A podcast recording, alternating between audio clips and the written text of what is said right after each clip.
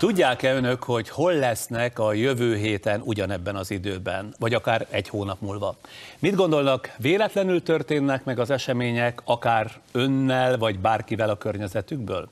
A világhírű hálózatkutató azt állítja, hogy annak a rengeteg adatnak az elemzéséből, amelyet tudtunkon kívül kiadunk saját magunkról, igenis meg lehet határozni jövőbeli viselkedésünket. Ez nem mágia, hanem a 21. század tudománya. A Bostonban és Budapesten élő magyar Barabási Albert László a hálózatok tudományának világhírű szaktekintéje. Felfedezései számos egyéb tudományterület kutatását inspirálták, ilyenek a gyógyszerészet, a közösségi hálózatok és a szervezeti átrendeződés. Legújabb Villanások című könyvében az egyetemes törvények viselkedésre gyakorolt hatását boncolgatja. Ha léteznek ilyen törvényszerűségek, vajon mi hasznuk lehet a számunkra?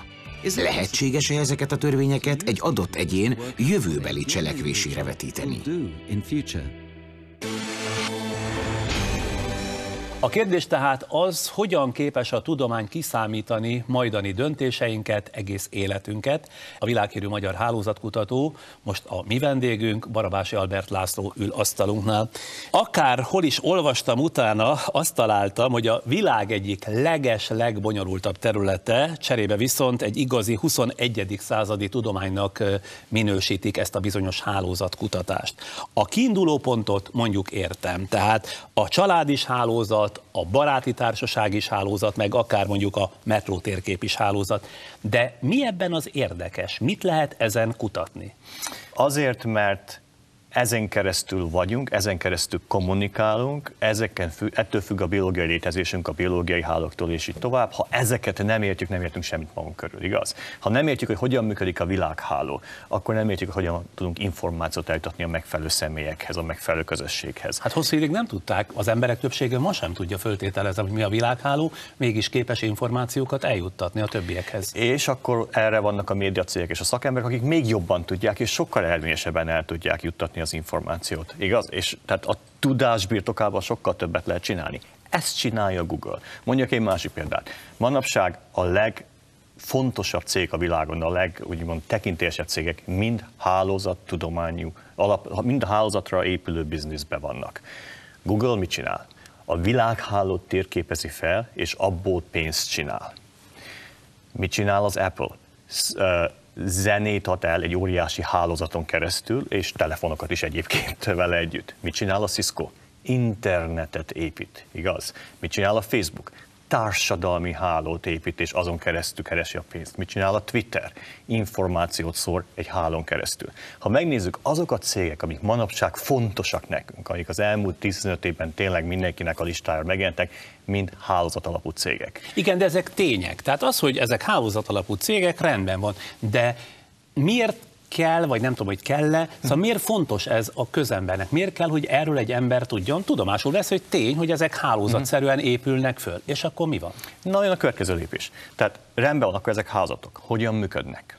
Miért működnek, mi az, amit lehet kezdeni velük. És itt jön be a házatudománya, ugyanis meg kell értsük, hogy hogy néznek ki ezek a házatok, mik az architektúrájuk, mik az működési elveik, és akkor ennek segítségével a megfelelő házatot sokkal sikeresebben lehet alkalmazni, használni. Miért? Ha ismerem a természetrajzát, ha tudom, Igen. hogy hogy működik, miért lesz attól sikeresebb a működtetés? Google teljesen eredménytelen lett volna, vagy nem lett volna Google manapság, hogyha ő nem tudott volna egy algoritmust építeni, ami a háló struktúráját kihasználva a megfelelő információt tudja számunkra uh, uh, hozni. Azelőtt, a Google előtt a keresés az órákig tartott, míg releváns információt talált most azonnal, amit a Google megad az első tíz között, az garantáltan a releváns információ ott van, vagy nem jó kerestünk, igaz, nem jó jelző. Tehát ha visszafelé közelítünk, akkor ahhoz, hogy amikor én beütök, mert keresek valamit pár szót a Google keresőjébe, és kidobja nekem azokat a cikkeket, amire egyébként nekem szükségem van, ehhez már a hálózat elméletnek köze kellett, hogy legyen? Csak a hálózaton keresztül lehetett megcsinálni. Igen, Aha, tehát csak a hálózaton Ha keresztül. nincs hálózat elmélet, ha nincs hálózat, nincs ez a felismerés, akkor ez messze nem így működne. A hálózat az volt, a világháló volt, és föl kellett ismerni, hogy a hálózatnak a struktúrát kell felhasználni a kereséshez, és nem a tartalmat. Na, nagyjából akkor most megértettem. Néha azért az életrajzi adatokat is be fogom vonni a beszélgetésbe, mert szeretném, ha ez egyszerre lenne a háló a hálózatnak a megtárgyalása, vagy kitárgyalása meg az ön életének, mert az sem minden tanulság nélküli. Ugye Erdélyben, Karcfalván született, Bukarestben tanult, majd 89 után Budapesten, aztán találkozik a Boston Egyetem fizika professzorával, Gene Stanleyvel, aki meghívja a doktorátusi programba. Tudja-e, hogy mi tűnt fel Jim Stanleynek önben? Hát már diákként kezdtem kutatni, a Vicsek Tamással dolgoztam, és lényegében mondhatni úgy is, hogy a Vicsek Tamás egyengedte az utamat, és ő közelített ki a Stanley professzor irányában. Ugyanabban a témában dolgozott a Stanley is, mint amiben a Vicsek Tamás akkoriban. Úgyhogy Hálózatkutatás? Nem, azt, az, az később jött, azt, azt lényegében én hoztam létre, de most már ő is azzal foglalkozik, a Vicsek Tamás is azt csinálja, és a, a Stanley is. Akkor fraktál elmélettel foglalkoztunk, minnyáján. Hú, ezt meg ne ismertesse, mert ez eleve egy a műsoridő hátralévő része. Elhiszük, hogy ez is egy nagyon fontos dolog. Nagyon fontos, Igen. de akkor azzal foglalkoztunk. Eljött a Stanley egy, eh, egy balatoni konferenciára, akkor beszélgettünk, sőt egy nagy vita is volt, amivel a Tamás és a Stanley össze is vesztek egy fontos tudományos kérdés alapján, de ennek nyomán a Stanley meghívott engem doktorátus iskolába Bostonba. Minden esetre három éven belül, ahogy olvastam, ledoktorált, uh-huh. amit értékesebbé tesz, hogy az elején az angolja is elég rozoga volt. Még legalábbis ezt írja valamelyik önről szóló cikk. Mitől indult be ennyire? Elhitte tulajdonképpen Stanleynek, hogy a fizika igazából egy versenysport, mert Pesten, ahogy találkoztak, azt mondta, hogy versenysport a fizika, tehát ő ezt erősítette önben. Ő, ő valahogy így fogja fel, de én nem így fogom fel. Miről van szó, mikor arról van szó, hogy, hogy én nem jól beszéltem angolul? Konkrétan nem mentem át az úgynevezett TOEFL vagy angol vizsgán, ami szükséges ahhoz, hogy felvételt nyerjek egy amerikai egyetemre.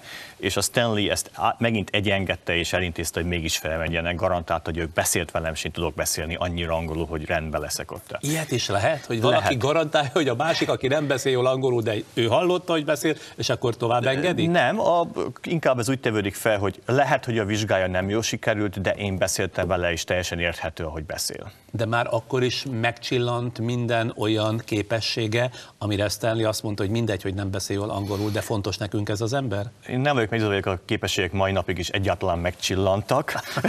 Ó, milyen szerény. De ó, viszont a. Stanley valamit látott, akkor már volt igazából tíz cikkem is, közök között e, e, első szerzős, tehát egyedül szerzős cikkem is volt, ami elég szokatlan volt diákok számára, és hát a Stanley azt felvállalta, ő egy, egy, egy nagyon nagy szívű egyén volt, és mai napig az, úgyhogy ez nem lep meg egyáltalán. Uh-huh. Na most rendes kutatói állása volt 1994-ben az IBM-nél New Yorkban, uh-huh. és az Isten sem mentette meg volna attól, hogy teljesen hétköznapi fizikus legyen, amikor valami felforgatta a gondolkodását. Uh-huh. Micsoda? És miért írja erről a pillanatról egy angol életrajz, hogy ekkor új tudomány született? Hát nem pont akkor született, de akkor indultam ezen az úton. Már három hónapja voltam az IBM-nél, jött karácsony. Karácsonykor minden leáll Amerikában. Azt mondtam, hogy hát valamit olvasni azért kell az időszak alatt. IB, az IBM az lényegében a szinonimája volt már akkor a számítógépnek, sőt, akkor igazából volt a szinonimája a számítógépnek, akkor még gyártottak is számítógépet, most már nem csinálják. Ezért elmentem a, az intézet könyvtárába, hogy kivegyek egy számítógép tudományról szóló könyvet, mert hát ha már egyszer egy ilyen intézetben dolgozok, akkor legalább tudjam, hogy miről van itt szó.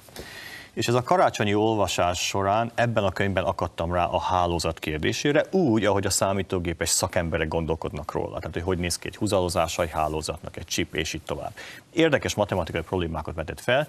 Ez kezdett el engem gondolkoztatni a hálózatokról, és akkoriban New York City-ben éltem, és úgy valahogy elképzeltem, hogy milyen bonyolult ez a város, tehát hogy mennyi hálózatra van szükség, hogy ez működjön. A társadalmi hálóra, az internetre, az elektromos hálóra, a vízre, tehát minden valamilyen módon hálón keresztül történik. Viszont mindent, amit tudtam olvasni a házatokról, azt mondták, hogy ezek a hálók véletlenek, tehát véletlenszerűen vannak összehúzalózva. És ez a kettő nem működött nekem. És itt láttam egy lehetőséget arra, hogy úgy éreztem, hogy amit leírunk matematikailag, az nem felel meg a valóságnak, találjuk meg azt a módot, hogy hogyan kell valódi hálókat leírni. Hát mégiscsak akkor valami új tudomány ekkoriban született. Viszont körülbelül egy ilyen öt éve került, amíg az első cikkünk valahogy megjelent erről a Hát témára. mert ez érdekes, hogy olvastam, hogy az első publikációit visszadobta mind a Nature, mind a Science, ugye? Még annál sokkal gyengébb lapok is, nem Na de hát, ők. hogy ilyen, ilyen komoly lapok azt mondták, hogy ez egyelőre nem közlésre Igen. alkalmas. Ki el először önnek, hogy a hálózatkutatás egy valódi, önálló diszciplína lehet? Ó, az sokkal később történt. Tehát az valamikor olyan 2000 környék, de hát nem 99, 2010 környékén történt az az típusú áttörés, hogy, hogy már disziplinál kezdtük nevezni. És Tehát egy évtizednél is több telt el, igen, mire igen. Tehát, tehát diszciplináként lehetett 99-ben kezelni. jelentek meg az első fontos cikkeink ebben a témában, akkor nagyon röviden időn belül felépült a terület, és hát olyan 2010 környékén volt az Egyesült Államok Akadémiájának egy tanulmánya, Az Egyesült Államok Akadémiája az lényegében a kormány felé egy ilyen tanácsadó testületként működik, és az egyik ilyen tanulmányt, amit készítettek, egy éves folyamat volt, az a házatelméletről szólt, és ők nevezték lényegében ezt egy független területnek, és akkor azt javasolták a kormánynak, hogy, ezt, hogy ez nem része egyetlen létező területnek, ez már megvan a saját intellektuális alapja, és ezért ezt külön kell támogatni. És ez, ennek folyamán az amerikai Egyesült Államok kb. 600 millió dollárt fektettek be ebbe a témában a következő tíz évben. Mi volt az, amit tulajdonképpen ön talált ki, amit igazán ön talált ki? Ugyanis két magyar tudós, ahogy utána néztem, Erdős Pál és Rényi Alfred már foglalkozott a hálózatokkal, és hozzájuk köthető a véletlen háló fogalma, ugye? Pontosan. De ön már azt állította, véletlen kapcsolódások a hálózatokban nincsenek, és bevezette a skála független hálót. Ha a háló az, amit nagyjából az elején megértettünk, akkor mi a skála független háló? A skála független háló az egy háló. A különbség az, hogy nem úgy néz ki, mint egy véletlen háló. Na most értsük meg, hogy mi az, amit az Erdős és a Rényi mondott, mert ez egy nagyon fontos dolog. Az alapfeltételezésük az volt, hogy a hálózatok teljesen véletlenszerűek, ami azt jelenti, hogy a társadalmat úgy képzeljük el, hogy mi véletlenszerűen találkozunk egyénekkel, és vagy barátokká válunk, vagy ismerősökké, vagy nem. Tehát lényegében a kocka dönti el, hogy kik a barátaink. És ez nem így van? Részben, de ennek az elméletnek van egy nagyon fontos jóslása. Ebben nem lehet Friderikus Sándor. Amennyiben? Mindenkinek egyforma számú ismerőse és barátja kéne legyen ebben a rendszerben. Vagy legalábbis nagyon közel kéne legyen a barátoknak a száma. Nincs szórás. Tehát nincsenek, Miért? Miért kéne? Azért, mert hogyha egy nagy hálóról beszélünk, mint a 7 milliárd egyén, amennyi van a világon, ha ez a háló valóban véletlen, akkor nagyon picike a szórása, nagyon pici a valószínűsége, hogy valakinek több barátja legyen, mint az átlagnak. Uh-huh. És ez matematikailag nagyon pontosan leírható. Hogyha a társadalom egy véletlen háló lenne, és az átlag embernek ebben a hálóban ezer barátja volna, akkor a legnépszerűbb egyén ebben a hálóban 1180 baráttal rendelkezne. Mondjuk fogadjuk el, hogy értem. Tehát nincsen szó, nem lehet, ebben a hálóban, a véletlen hálóban nem lehet valaki, akinek 5000 ismerőse van. Ki van zárva, matematikailag ki van zárva ennek a lehetősége. De akkor mi a skála független háló? az Tehát, találmánya? tehát akkor a véletlen hálók nagyon egyenletes, szörnyen demokratikus hálók. Mikor a világhálót feltérképezzük, akkor vettük észre, hogy a világháló nem ilyen, hanem van rengeteg nagyon népszerűtlen oldal, amelyiknek 5-10-100 húzala van, és van egy néhány hihetetlenül népszerű oldal, például a Google, a Facebook, amilyen 800 millió húzallal rendelkeznek. Ez az óriási szórás, ez nincs megedve, megengedve egy véletlen hálóban. És az óriási szórás maga a skála? A skála függetlenség az azt jelenti, hogy nincsen belső skálája. A véletlen hálónak a belső skálája az átlagember. És, és ennek mi- nincs? És ennek nincs. Tehát nem lehet egyetlen húzalatság vagy csoportot se kiválasztani, és azt mondjuk, hogy a többi ilyen mindez. Mert most kit választunk ki, akinek négy húzala van, mert abból van a legtöbb, vagy akinek 850 millió húzala van, igaz-e? Amiből csak egy van, de olyan hihetetlen számú húzala rendelkezik. Tehát nincs egy belső skálája ennek az egésznek. Tehát akkor erdőség gondolkodása e tekintetben hibás volt.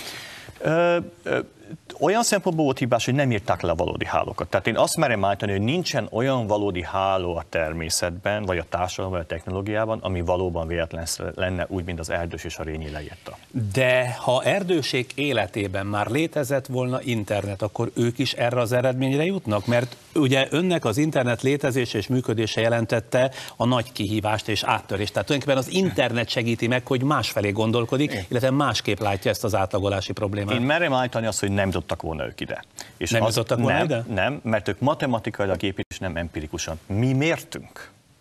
Ők elméleteket gyártottak. Ami nagyon fontos volt, és az eszköztáruk nagyon fontos számunkra de mi a skál, én nem úgy találtam meg a skálatlan független hálót, hogy elültem és elgondolkoztam azon, hogy vajon még milyen hálók lehetnek a világon, hanem úgy, hogy megmértük a világhálót, és egy olyan állatot láttunk, ami nem létezett abban az állatkertben, amit a matematikusok korábban adtak nekünk. Na de hogy lehet megmérni a világhálót? Úgy, hogy csináltunk egy pont olyan keresőt, mint amit a Google futtatott akkoriban, velük párhuzamosan abban az évben, és elindultunk egy oldalra, megnéztük, hogy hova lehet onnat menni, vagy megnéztük, hogy hova lehet onnat menni. A különbség köztük és a Google között az volt, hogy mi nem néztük a tartalmát az oldalaknak, csak a húzalokat kerestük. És lett egy térképünk. És ennek a térképnek a tulajdonságait kezdtük nézni, és az első szembeütő különbség a véletlen hálók és e között az volt, hogy voltak ezek a nagyon erősen csatolt csomópontok, amiket az elmélet nem jósolt meg. Megpróbálom akkor összefoglalni, uh-huh. ami eddig bennem megmaradt, vagy legalábbis ahogy bennem átment, vagy, vagy leszűrődött. Tehát van tehát egy háló, gazdasági, szociális, vagy éppen egy élőanyag biokémiai rendszere.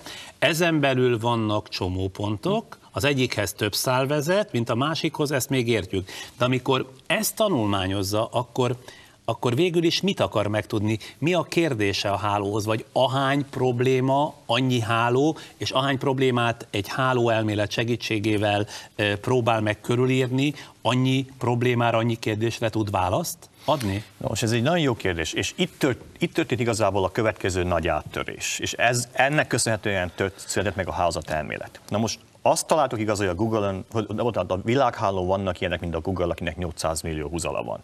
Tehát, hogy nem egyenletesek a hálók. De ez lehetséges, hogy csak a világhálónak egy specifikus tulajdonsága, és egyébként a más többi hálója, mint az erdős és a rényé, avagy lehetséges, hogy minden háló nagyon más. És az igazi áttörés a következő években történt, amikor kiderült, hogy minden háló olyan, mint a világháló. Tehát Miért? Na ez, ez, a, ez még egy nagy kérdés, és elmehetünk oda, de egyszer mondjam el a példákat. A sejtjeinkben található genetikai hálók, hogy a gének hogyan kapcsolódnak össze. Pont úgy néz ki, mint a világháló. Rengeteg génnek csak egy néhány húzala van, egy néhánynak több száz, több ezer húzala van. A társadalmi hálókon belül is ugyanezt látjuk. Egy legtöbb embernek csak egy néhány barátja van, egy néhánynak több száz. A Facebookon, a, a, a világhálót már említettük, az interneten, az infrastruktúrán, hogy hogyan vannak összekábelezve a számítógépek. Ugyanezt látjuk. Egy néhány routernek több ezer kapcsolata van, legtöbbnek csak egy vagy kettő. Tehát ami kiderült a következő években, hogy ez nem egy specifikus tulajdonsága a világhálónak, hanem egy univerzális tulajdonság. Képzeljük el úgy, hogy úgy néz ki, hogy mint hogyha az összes hálót ugyanaz az egyén tervezte volna, ugyanazon törvények szerint, és ezek egyik sem úgy néz ki, mint a véletlen, de egy közös törvényszerűség szerint épültek. Vannak azért nyilvánvalóan olyan emberek, akik erre azt mondják, hogy persze, mert Isten teremtette a világot. Na, és Nyilván akkor, találkozott már ön is ezzel. És akkor jött a következő lépés az, hogy megmagy- kivettük az Istent az egyenletből, és megmagyarázzuk, hogy miért van ez. Ugye ez volt a következő kérdés, hogy miért van ez, és erre és is. És ez volt, ez volt igazából a 99-es cikkünk áttörése, hogy megmagyarázzuk, hogy miért vannak ezek a nagy csópontok a rendszerben. Illetve miért hasonlít minden rendszer egymásra? Igen, tehát minden, ebben kettő összefügg. Azért, mert a valódi hálók mindegy hasonló építkezésen mennek, keresztül jönnek létre. Tehát a há- sose jelenik meg hirtelen egy egy milliárd csomóponttal jelő, rendelkező háló. Nem arról van szó, hogy letesszük a csomópontot össze, építkeznek. hanem építkeznek. Kiindulunk egy csomópontból, hozzáteszünk egy másikat, egy harmadikot, és így tovább. Tehát a hálók növekedő rendszerek. És ez a növekedés, ez behatárolja, hogy milyen különböző hálók jöhetnek létre, és még van egy fontos dolog, mikor egy csomópont bejön a hálóba, el kell döntse, hogy hova fog kapcsolódni, akkor azt nem véletlenszerűen teszi, hanem egy nagyon egyszerű törvényszerűség szerint, minél több húzala van egy, egy csomópontnak a hálóban, annál nagyobb valószínűséggel fog hozzá kapcsolódni. Ezt nevezzük preferenciális kapcsolódásnak. Tehát, tehát a népszerűbb oldalakhoz nagyobb valószínűséggel kapcsolódunk, mint a kevésbé népszerűkhöz. Ha a Világos. háló növekszik, és van ez a népszerűségi törvény benne, akkor minden hálóskála függetlenné válik. Talán úgy a megközelítés sikeresebb lehet, hogyha elmondja, hogy hol van ennek értelme, vagy milyen hasznosítási területe van ennek. Tehát mondjuk az előbb említette a szervezetet. Azt mondta, hogy a szervezeten belül is egy hálózat van, ugye? Tehát rájöttek pont úgy, mint a világháló, az emberi szervezet is egy hálózat. Ö, Ha ezt fölismerik, mi van akkor? Hol hasznosulhat ez? Jó, tehát itt válaszuk szét azt, hogy mi az, ami a tudományos felismerés, és akkor az alkalmazások, igaz? Tehát mikor a DNS struktúráját megértették, például a Watson és a Crick, akkor nagyon hosszú ideig, sőt, évtizedeken keresztül nem volt semmi alkalmazása, de nagyon fontos volt megérteni, hogy hogy néz ez ki.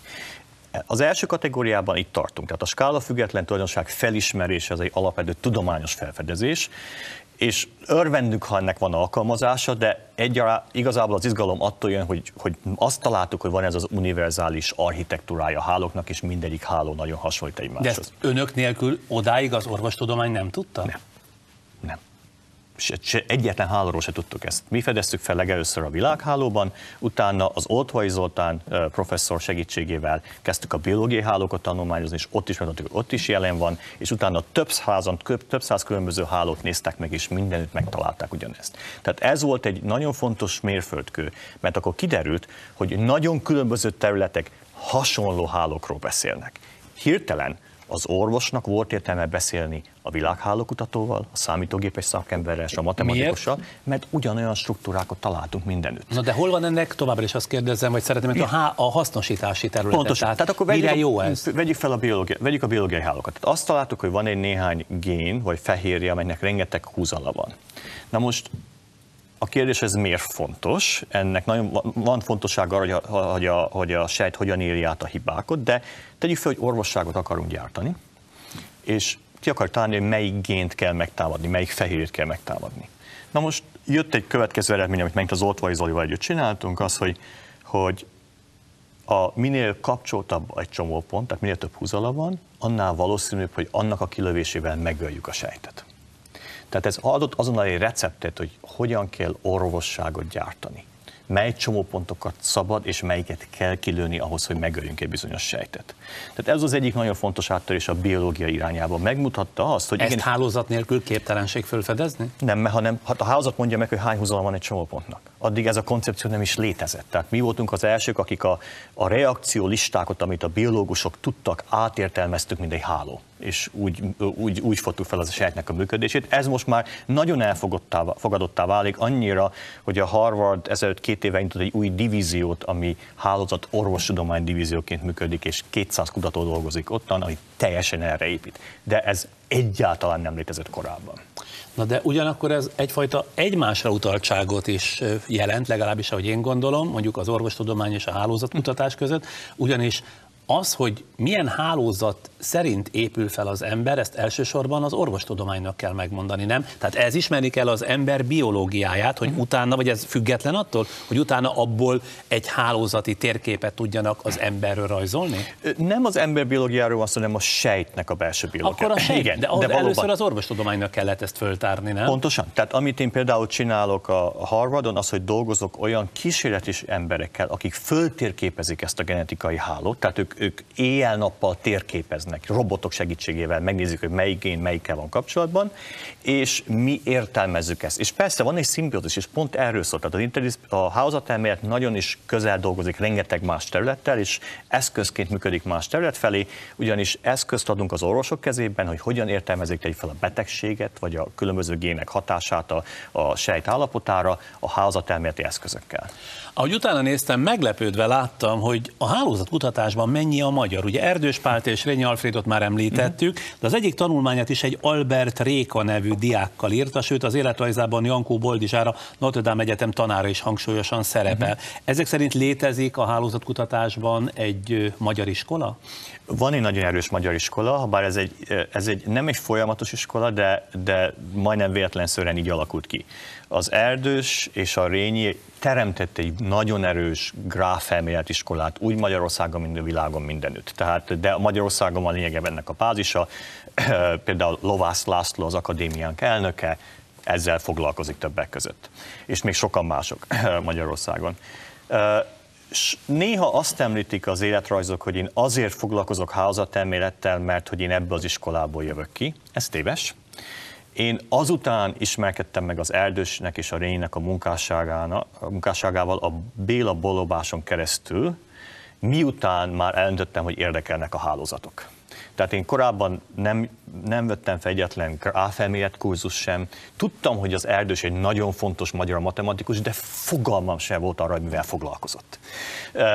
De mind a mellett akkor Magyarországon nagyon rezonált ez a kérdés, úgyhogy rengeteg nagyon fontos eredmény szedett a magyarok tollából, hogy nevezzük a Vicsek Tamás, az egyik nagyon alapember ebben, ezen a területen a, a közösségek megkeresésében dolgozott ki algoritmusokat, Kertész János a CEUN hasonló problémákkal foglalkozik, és így tovább, és a világon mindenfelé van renget, rengeteg magyar ebben a problémában. Tehát akkor létezik magyar iskola. Azt nagyon erős magyar iskola van. Uh-huh. Nagyon, és nagyon interdisziplináris. Tehát itt van a Csermely Péter, aki a, a biológiai hálókkal foglalkozik Budapesten, akkor a matematikusok, fizikusok, és így tovább. Uh-huh. Kigyűjtöttem néhány felvetést arról, hogy mire lehet majd használni a skála független hálózati kutatásokat. Uh-huh. Meglepetten olvastam, hogy az egyik a terrorizmus elleni harcról szól, vagyis annak a vizsgálatáról, hogyan terjed a terrorizmus. Uh-huh. Tud erről konkrétabbat is mondani mondjuk a párizsi merényletek után? A párizsi merényletek nem tudok sokat mondani, de viszont erre ez egy nagyon dokumentált terület. Tehát például a Saddam Hussein kimondottan házatermélet segítségével fogták fel. Ez egy nagyon Fogták el? Igen, igen, ez egy nagyon jó feldolgozott téma már. De hogyan?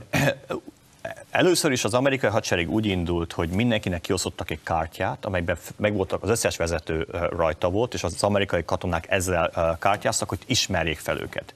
Ennek segítségével... Ez egy játékkártya Ez volt, egy játékkártya volt. Ez az összes iraki vezető arcképe rajta volt. És ez nagyon sikeres volt, mindenkit elkapta, kivéve Szadamot. Pedig az övé is rajta volt? Az övé, hát ő volt a fekete ász, tehát, tehát ő volt az, és akkor nem, kiderült, hogy ne, hiába kapták el a kormány többi tagját, akikről remélték, hogy tudják, hogy Saddam Hussein hol van, senki sem tudta, hogy hol van. És akkor jött egy srác, illetve egy, egy tiszt, aki a West Pointon végzett, és házatemetről már hallott és tanult erről, és kezdett házatemeti módszereket alkalmazni az ő kereséséhez, illetve a az úgynevezett a keresési pontoknak a megválasztásához. Tehát azt kezd, kezdték felépíteni, hogy ki az, aki ismeri Saddam Hussein-t, kezdték nézni a családi fotókat, kezdték nézni, hogy kivel élt együtt, kivel dolgozott együtt, és úgy kezdték megválasztani a célpontokat, hogy milyen razziákot tartanak, amit ez a házatelmélet mondott nekik. Na, de hát ezt az ember úgy magától is tudná már, bocsánat, nem kötözködöm, csak ugye érti, hát az ember hogyan talál meg valakit, akinek nem tudja a felelési helyét, hogy az ismerőseit kezdi el követni, vagy legalábbis megtalálni, és akkor majd azok elvezetik oda. Teljesen jogos, igen. Így indult ki az amerikai hadsereg eredetileg róla. Ezért keresték a kormánytagokat, mert azt mondták, ha egyszer a Saddam Hussein kormánya volt, akkor bizonyára barátja. És kiderült, hogy ez teljesen hibás volt. Kiderült, hogy nagyon is látszólag irreleváns kapcsolatok vitték oda. Tehát akkor a következő elmélet az lett, hogy nem Saddam Hussein keresni, mert őt nagyon védik, tehát hogy ő nagyon bújik, de lehetséges a környezetében van egy néhány ember, aki nem fontos ember, akit meg lehet találni, és uh, akkor ő tudják, ők tudják, hogy hol van. És az egyik nagyon fontos felfedezésük az volt, hogy mikor egy ilyen razziát adottak ennek a térképnek a segítségével, ez egy óriási térkép lett ebből, akkor találtak rengeteg több millió dollárt készpénzben, rengeteg aranyat és így tovább, de megtalálták a családi albumát a, a Hussein családnak és arról továbbítették a hálót, és egy néhány hónapon belül sikerült elfogni, kísérlet meghatározni azt a két embert a hálózat segítségével, akik szerintük tudják egész biztosan, hogy hol van. Az elsőt elkapták, egy néhány órán belül meghalt, nem lehet tudni mitől. Mire gyanakszik? Hát, így mosolyog? Hát aztán kérdéseket tettek fel neki. Nem élte túl. És a, akkor utána elkapták a másikot egy néhány napon belül, és az megmondta, hogy hol van Saddam Hussein.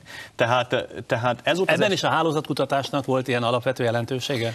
Aki ezt az egészet végigcsinálta, az egy házatkutatást ismerő egyén volt, és addig, ameddig ő be nem jött ebben a témában, addig teljesen hol pályán futott az egész amerikai hadsereg, tudták, hogy hol keressék Saddam hussein Az egyik könyvében utal arra is, hogy a gazdasági válságok terjedése is magyarázható lesz.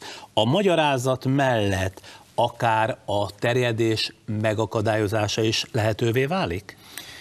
Erről szól az amerikai törvénykezés, amikor kötelezővé tették azt, hogy a bankoknak és a pénzintézeteknek be kell valni a kormány felé, hogy milyen tartozásaik vannak más intézményekről. Mert felismerték azt, hogy térkép nélkül és ennek a házatnak a, a pontos jellemzése nélkül nem lehet megmondani azt, hogy ha egy bank összedől, akkor milyen hatásai lesznek a gazdaságra. Erről szólnak a stressztesztek, amit csinálnak úgy Európában, mint Amerikában, hogy ezt a, ezen a hálón belül próbálják megnézni, hogy hogyan fog terjedni a baj. A baj az volt 2008-2009-ben, hogy egyáltalán semmi információ nem volt senkinek a kezében, hogy milyen kölcsönös egyezmények vannak, tehát a hálót nem ismertük, és a bizalom megszűnt. Tehát például a, a, az egyik kollégám a Harvardról, aki a Kennedy Schoolban professzor, pont akkor jött hozzánk egy partira, amikor volt az egész dolog, pont Washingtonból tért vissza, és így jellemezte, hogy ami történik most az az, hogy korábban volt egy nagyon egészséges pénzügy. Én tartoztam önnek, ön tartozott valakivel, mindenki egymásba bízott. A gazdasági válság alatt a bizalom a játékosok között megszűnt, a háló megszűnt létezni, mindenki csak egy csomópontban bízott, és az az amerikai kormány. Ez volt a baj? És ez volt a baj, mert megszűnt a háló. Tehát mert nem volt kölcsönös háló, hanem mindenki csak egy nagy csomó, tehát egyetlen nagy kapcsolóhoz kapcsolódott, uh-huh. és ezt kellett megint visszaépíteni, az újra, újra az egész hálót fel kellett építeni. És az például igaz, hogy modellel, a modellel lehet vizsgálni például a vírusok terjedését, és ha nem véletlenszerűen osztják a gyógyszert, hanem a skála független módszer szerint gyorsabban megállíthatóvá válik a járvány? Ebola. Erről szólt. Tehát ennek ez egy zseniális történet, ugyanis azt mondja, 2009-ben született meg az első olyan programcsomag az Alessandro Vespignani uh, csoportjából, aki házakodta a kollégám, amelyik a világon először megjósolta, hogy melyik városban hány ember fog megbetegedni egy bizonyos vírustól. És az elején mindenki kinevette, hogy ilyet nem lehet csinálni, de a H1N1-es víruson keresztül bebizonyították, hogy igenis nagyon pontosan tudták előre jósolni, hogy hányan hol fognak megbetegedni. Ez azóta annyira fontossá vált, hogy ők voltak a WHO-nak és a World Banknak a hivatalos modellezői, ami az ebolát illeti. Mindazok... Na de akkor, ha tudták, akkor miért nem akadályozták meg, ha előre tudták? Nem. Amit meg tudtak mondani az az, hogy melyek a legveszélyesettebb országok, hány beteg várható, és így tovább. A probléma Afrikán belül az nem egy házati probléma, hanem egy szociális probléma. Tehát meg kellett volna változtatni a helyi szokásokat az egy sokkal nehezebb feladat. De a, WHO a döntéseit, hogy hol fognak menni, milyen, milyen eszközöket adnak a, a helyi orvosok kezében, hány orvos küldnek hova, ezeknek a térképeknek a segítséges, ezeknek a a segítséget döntötték el, és ez volt a jóslásrendszer, amelyik megmondta nekik, hogy nem szabad a repülőjáratokat leállítani. Ugyanis az első reakció mindig az, kész, zárjuk be Afrikát, igaz Ne jöjjön ki senki onnan, és akkor mindjárt biztonságban leszünk. És ők nagyon szépen mutatták azt, hogy ha ezt csinálod, egyáltalán nem fog lecsökkenni a betegeknek a száma, hanem annyi lesz, hogy el fog tolódni az egésznek a, a, a, egy néhány hónappal az ügy, de semmi változás nem lesz. Tehát manapság nem lesz. mind exakt módon a háló segítségével meg lehet mutatni, előre lehet vetíteni? Ez, ez manapság annyira precízen működik, mint az időjárási jelzés. Mondjuk abban nem mindig hiszünk, de ez nagyon pontos. Ezt pláne itt Magyarországon ne nagyon mondja. Uh, hát, Mennyire én, precíz az időjárás előrejelzés? Uh, én szerintem megdöbbentően precíz, csak azért szeretünk kritikusnak lenni. Igaz, Igen? ha van egy három, három fok el, el, eltérés, akkor azt már túlértékeljük ezt. A, de igazából hogy nagyon precíz. Tehát tíz napra előre nagyon pontosan lehet időjárást jósolni. És ez történik most a vírusok terjedésével terjedésével is. És hát itt van az, amire a 2011-es Mindentudás Egyetemen tartott eladásán sokan felkapták a fejüket, segíte a modell előle, előre látni a dolgokat. Uh-huh. Például az ember viselkedését. Az ember mozgását ugye már figyelte kollégáival százezer ember mobil adatának, uh-huh. mobiltelefon adatának a felhasználásával, azzal például mire jutottak? Tehát az nem feltétlenül egy házat elméleti kérdés volt, hanem igazából jön a következő nagy kérdés, az, hogy egy házatban vagyunk, de hogyan mozgunk ezen belül, és akkor tényleg azt kezdtük követni a mobiltelefonok segítségével, hogy az emberek mennyire jósolhatóan, mennyire véletlenszerűen jósolnak. Itt megint az elvárás egy véletlen minta volt. Tehát az összes elmélet, amit ezért azt mondta, hogy nem lehet megjósolni azt, hogy a Sándor vagy én mit fog csinálni hónap vagy hónap után. Ezzel szemben megdöbbenve vettük észre, hogy nagyon is jósolható ez a viselkedés.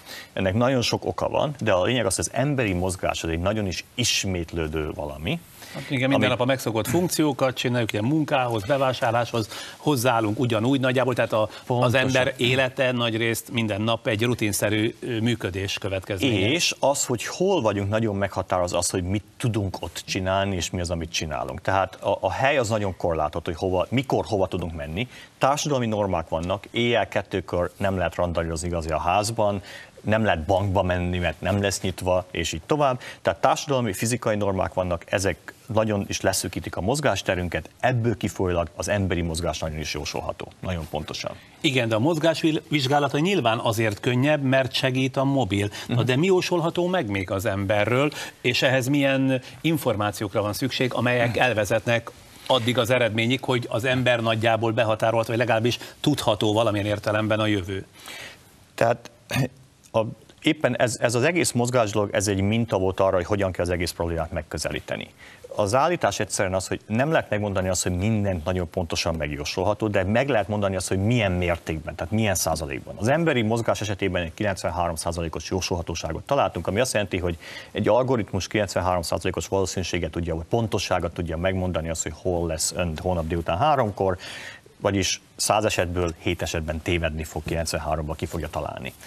De most, ha más viselkedési formákról Igen, gondolunk, akkor mindegyik esetben végig kell járni ezt az utat, amit kidolgoztunk az emberi mozgás esetén. Tehát össze kell gyűjteni az adatokat, végig kell járni a matematikát, és akkor ebből lesz egy szám, hogy mennyire jósolható. Tehát például meg lehetne jósolni azt, hogy mit fogok holnap éjjel álmodni?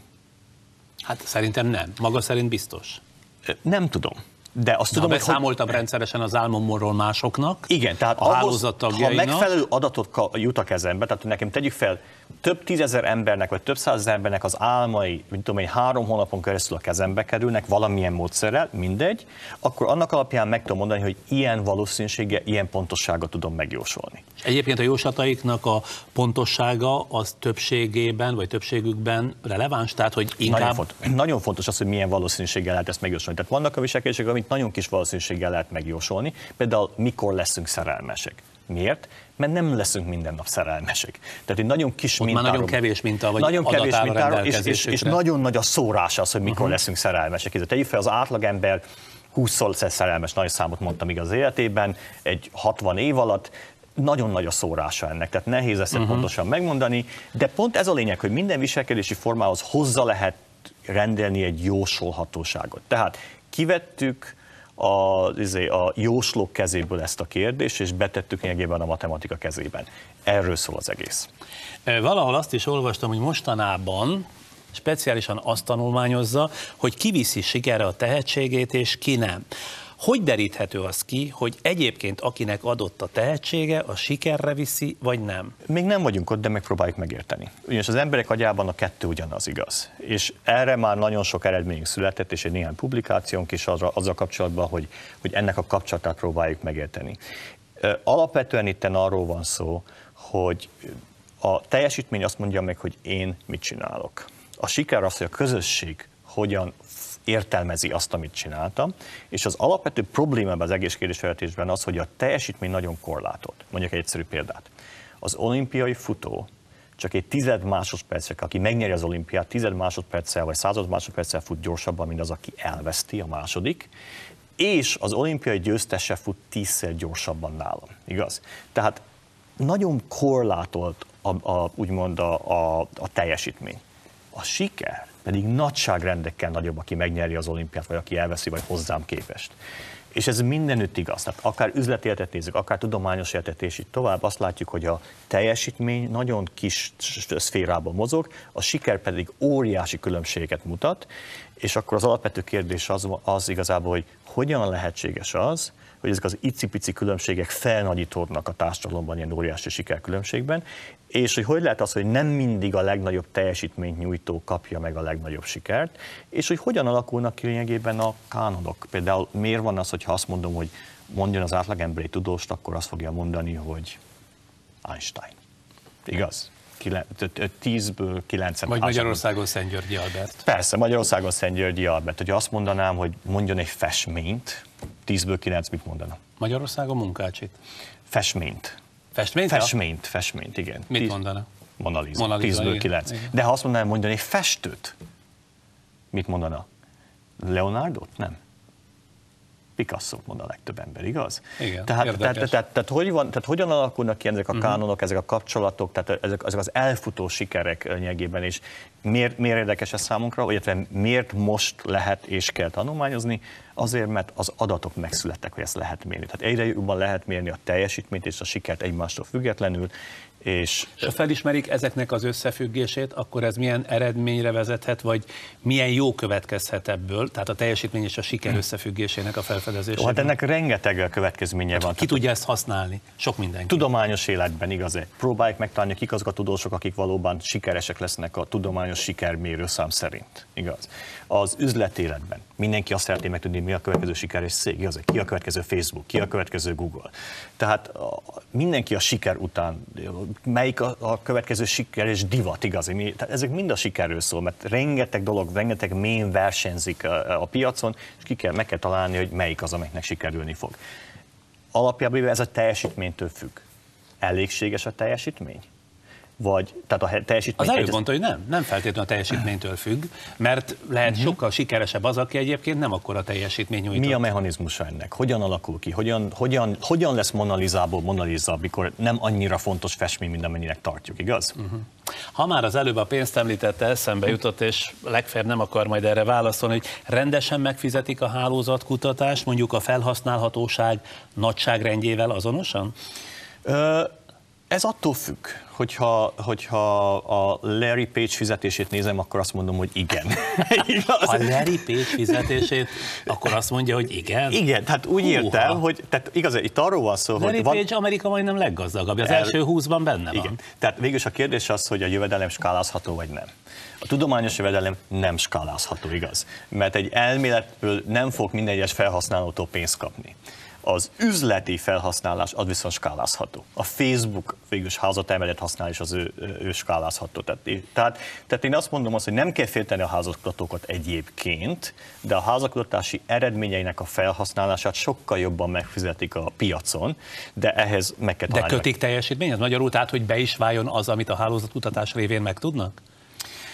Ezt az üzletérben nagyon nehezen tudjuk mérni. A sportban látjuk azt, hogy nagyon pontos kapcsolat van egyébként a teljesítmény és az ismertség között, ami egyébként meglepő. Tehát ez nem teljesen nyilvánvaló, így kell eljönni, de valóban így van.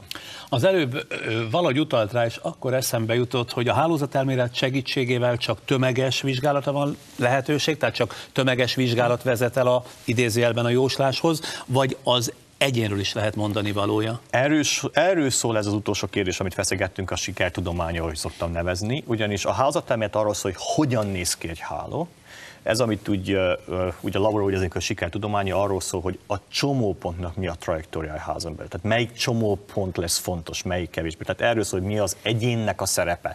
És ennek van egy házati szerepe, ugyanis nagyon fontos az, hogy kivel dolgozol, mit csinál, és így tovább, hol van helyileg, milyen házadban van beépülve, de van más szerepe is, igaz, egy teljesítmény, és így tovább.